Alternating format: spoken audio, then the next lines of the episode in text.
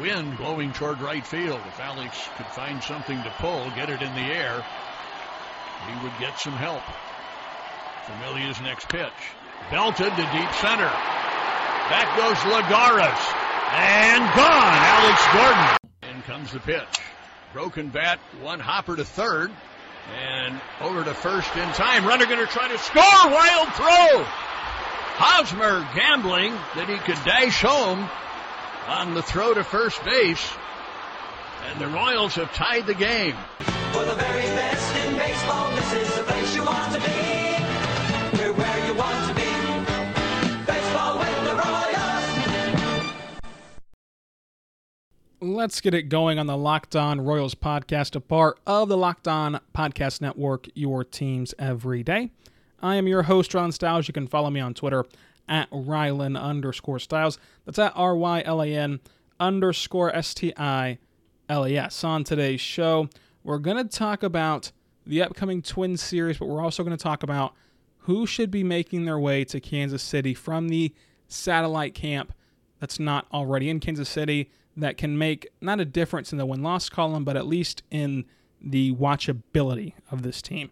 Uh, Because watching guys like Brett Phillips, watching guys like Ryan McBroom, uh, watching guys who aren't going to be in Kansas City the next time this team is competitive, uh, just go out there and play terribly, uh, is not very fun. Uh, it's not very interesting.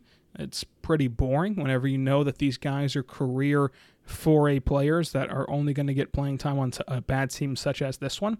Uh, so I would much rather see the likes of a, you know, uh, Khalil Lee come up, and we'll talk about him later on. Uh, but let's just go through each position and see how many people we can pick out uh, that should be called up. Uh, now, with the pitchers, I understand the want for Jackson Kowar. I understand the want for Daniel Lynch. I think that Daniel Lynch has a chance to be up in Kansas City at the midway point in this season. Uh, but Jackson Kowar in summer camp just kind of looked overwhelmed. He, he kind of looked like he had no idea what he was doing. He got shelled whenever he went up against big league competition. Uh, so I wonder uh, if the Royals be hesitant with bringing up Jackson Kowar. But I do think that Daniel Lynch is a possibility to get called up. Austin Cox is also down there, and Austin Cox is someone that kind of flies under the radar. He doesn't get lumped in uh, to the big arms of Lacy, Lynch, Singer, Bubic, Kowar. But he, I think, is going to be a good pitcher, and he's someone I think that the Royals would would call up eventually in this season because uh, not that they don't value him in the sense of they don't really care what happens, uh, but I think that they, they're not worried about his confidence level and they're not worried about uh, his mental makeup the same way that they're worried about a young guy such as Jackson Kowar. Austin Cox has been around uh, a little bit longer. I, I think that maybe he can come up, but for the pitchers, for the most part, they've got it right. I mean, uh, they went all in and tried to call up Brady Singer, and unless they option him at the end of the year, which I'm not sure how smart or effective that would be. Uh, although it would save the year of service time by that point, uh, what's what's the real point? I don't see the Royals doing that. Uh, so the only way to get that year of eligibility back, that year of um, service time back, is to option him and, and make him miss the final eight days of the year. Brady Singer. Uh, I don't know if they'll do that or not, uh, but you've went in with Brady Singer, you've went in with Kris Bubic, and luckily, whenever you called up Kris Bubic, it was after the service time threshold, so he's okay. Uh, but I think that there's a chance they call up one more of these guys. Daniel Lynch or Austin Cox would be the guys I'm looking at, uh, but you can also throw Jackson Kowar in there as well. Uh, I just, I just did not think he looked very good uh, in summer camp and in training camp, you know, in uh, spring training. I, I think that does not mean that you give up on him whenever you say something like that by any means, uh, but I just think that he's not ready for the big leagues yet, and that's no knock on him. Uh, he's still a young guy. He still has a ton of room to grow, and I do think uh, that he has more upside than someone like Austin Cox, but uh, he's just not there yet. Uh, so we move on to catcher. Perez is your catcher. I mean, whenever this team is ready to compete again, this is three, four, five years down the line. Uh, will Perez still be the backstop? I don't think so. Uh, he's already old and beat up behind the plate. Uh, still a good catcher uh, with a great arm, but again, you're, you're thinking four or five years down the road here. Uh, I, I don't think that so. Uh, I don't think that Perez will be there behind the plate. But there's also no one on this 60 man roster uh, that I'm just dying to see play catcher right now. I don't care about Cam Gallagher. He won't be here uh, the next time that the Royals are good. Uh, maybe Viloria, get him some action. uh, behind the plate, but still, I don't have a big complaint uh, with the catcher position right now. With your infield, again, not a ton of complaints because the the ones that stand out are Bobby Witt Jr. But he's a high schooler, and I don't blame the Royals for not calling him up. He hasn't played above, you know, the, the rookie ball level, and although he looked incredible in summer camp, that's still a lot to put on him. Now, maybe as we move further and further away uh, from the start of the season, we get towards that middle portion uh, where maybe teams are throwing out, you know, some subpar arms against teams like the Royals as they're just trying to get me over uh, to the next series. Um, and Bobby Witt Jr. can really feast in that environment. Maybe you call him up then, but I, I still think that the Bobby Witt Jr. call up was a bit of a long shot this year. Uh, but Nick Pratto, I think, should be in Kansas City. Uh, there's nothing that Ryan McBroom has done uh, in order to make you believe that you should continue to block the potential of Nick Pratto uh, in favor of, of having Ryan McBroom in this lineup.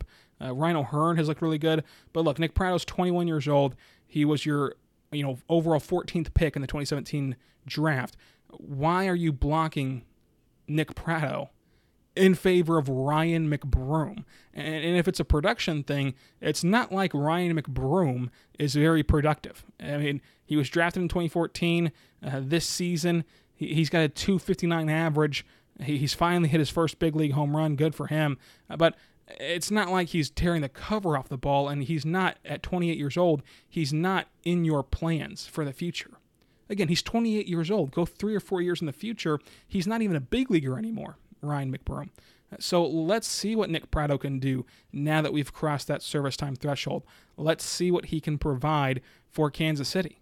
I mean i think that that should be a no-brainer for mike matheny and this organization. I, I don't know what the holdup is. I don't know if they still think that, hey, if we keep playing McBroom, if we can just wait till Hunter Dozier comes back, we'll be in the mix. We'll be ready to compete. Uh, no, you've buried yourself. I mean, your your team sucks. Uh, they're gonna suck this year. They're not making any headway. Uh, they're not showing any sign of life. Let's see what the young guys can do. It's time to make this team watchable, and Nick Pratto at least gives you something to watch for. Uh, Bobby Witt Jr. would be the most fun thing to watch on this roster, but again, uh, I don't really fault Kansas City for not calling him up. Uh, I would love to do it. I would love to see it happen, uh, but I don't. I wouldn't sit here and just start screaming about calling up Bobby Witt Jr. because of the fact that this season not only doesn't matter, uh, but he hasn't played above that rookie ball level. So if he does go out there and gets just destroyed, you don't want his confidence to get destroyed along with it in a season that's only 60 games in that you've already buried yourself in and it does not matter whatsoever. Uh, but with Nick Pratto, he's a bit older. Uh, he's handled minor league baseball before, uh, struggled at times at the plate, but hey, I still want to see what he can do at the major league level. It would be a lot more fun to watch him than Ryan McBroom. Now, I do like Ryan O'Hearn uh, at first base, but I don't think he's your future first baseman by any means, but he's still at least good to watch this year, fun to watch this year. Uh, and then Maikel Franco shores at third base. He's not really blocking anyone right now, if we all can agree uh, that as much as we'd love to see Bobby Witt Jr., it's not very realistic that Witt Jr. can come up this year given his situation in pro ball. Uh, so I, I, I, would much rather have the bat of Maikel Franco uh, than a Kelvin Gutierrez or someone like that. I would much rather see Maikel Franco swinging the wood, even with the couple of errors he'll give you every single night. Because again, uh, it's not about the wins and losses. Let's just make this team as watchable as possible. Uh, in the outfield, we'll talk about that after the break. But first, I want to tell you about our good friends over at RockAuto.com. RockAuto.com is a family owned business serving you auto parts online for 20 years. That's right, 20 years ago, you probably still had internet. You probably did not know how to send an email properly, but you could have been buying auto parts online for 20 years. It's a family-owned business, and honestly, they have the best website I've ever seen. So check it out. If you, don't, if you do not believe me, check it out. RockAuto.com. Best website I've ever seen because I le- I know less than nothing about cars. And I'm still able to go to that website, plug in my make and model, and find all the parts that are compatible with my car. Uh, therefore, they do the work for me. Uh, I don't have to study and know, okay, if I buy this, will it fit in my car? Uh, what's the language I need to look for to figure out if it's going to fit or not? They'll do that heavy lifting for me. I just need to find the part that I need for my vehicle. It's so easy to use whenever you go there, right? Locked on, and then how did you hear about this box? And they'll know what to do from there. I also want to tell you about our good friends over at Postmates. Now, Postmates is one of my favorite apps on my phone. I love using Postmates because I can get anything I want delivered to my house within the hour. And they've invented this new thing called contactless deliveries. And in this day and age where you don't want to be going out into the world, they've gotten the contactless deliveries where they can pick up your order and drop it off right outside your house, outside your door, without you even A, leaving the house or even opening your door. And the Postmates Pickups offers a ton of unique local takeout restaurants that don't otherwise offer delivery. They'll go pick it up, and it's very important to go to your local spots right now. Go check out your local restaurants with Postmates because not only can you stay safe doing it, but you also stimulate your local economy and your local businesses. That way, they stay around for the other side of this COVID thing uh, whenever we can go back there in person. So it's going to be awesome. Uh, Postmates is awesome for you. And it's not just burgers and sushi, they also make my life easier by picking up everything I need from Walgreens, 7 Eleven, and stores like that and dropping it right outside my door. Just download the Postmates app for iOS or Android. Find your favorite places, get anything you need delivered within the hour. For a limited time, Postmates is giving our listeners $100 of free delivery credits for your first seven days with the app. To start your free deliveries, download the app, use code Locked On. That's code Locked On for $100 of free delivery credit for your first seven days with the Postmates app. Anything you need, anytime you need it, Postmate it. So moving on to the outfield now, Hunter Dozier will eventually come back from COVID. Uh, I think it's still going to be like a week or two before you see Hunter Dozier in this lineup. That'll be fun to watch. Again, he's kind of on the cusp of if he'll be around or not by the time this team can win again. It'll really just depend on how fast these prospects can accelerate through the system, in my opinion. But Hunter Dozier has shown he has that all star level potential. Uh, he's 28 years old, though, uh, so we'll see where he lands in all of this. But the difference in him and, and Ryan McBroom is that at least Hunter Dozier has shown major league talent. I mean, uh, that's a big deal. From Wichita Falls, you know, he was your first overall, he was your uh, eighth overall pick in the 2013 draft. Hunter Dozier has at least shown you he can be an all star. He was a late blo- bloomer, but he's at least shown you that. So while he's 28 years old, he's a versatile defender and he can actually hit major league pitching, which is a big deal for someone who needs to be in your lineup. Uh, but other than that, they called up Nick Heath already. And I, I like Nick Heath's story. I like Nick Heath as a person. He seems like a good guy, uh, but he's not much of a hitter. He seems more like a defensive replacement pinch runner type. Uh, he got into the lineup uh, yesterday, so we'll see if he can get into that lineup even more moving forward. Uh, but uh, I like Nick Heath, but I also would li- would love to see Kyle Isbel and Khalil Lee. Kyle Isbel uh, and Khalil Lee both had fantastic spring trainings. You know, the first go around in Arizona, they were tearing the cover off the ball. Khalil Lee was making, uh, Kyle Isbel, excuse me, was making fantastic defensive plays, diving for uh, for balls in the gap. I would love to see Isbel and Lee come up to Kansas City uh, and really, why are the Royals playing guys like Brett Phillips and before he got hurt, Bubba Starling? Uh, what's the point of that? Let's watch Khalil Lee play. Let's watch Kyle Isbel play. Uh, now, now Seuly Matias is, is another one uh, who I think is more of a DH type of guy, uh, but he can play the outfield. He's been performing very well at T-Bone's camp. A couple videos have surfaced of him hitting just moonshots. He's really a power hitter. Uh, I think kind of all or nothing type of guy, uh, but he's also dealt with a ton of injuries in his career, so we haven't really gotten a feel uh, for what he can be in the major leagues. But there's the outfield to me is where a lot of the uh, travesty is happening because Matias is 21 years old.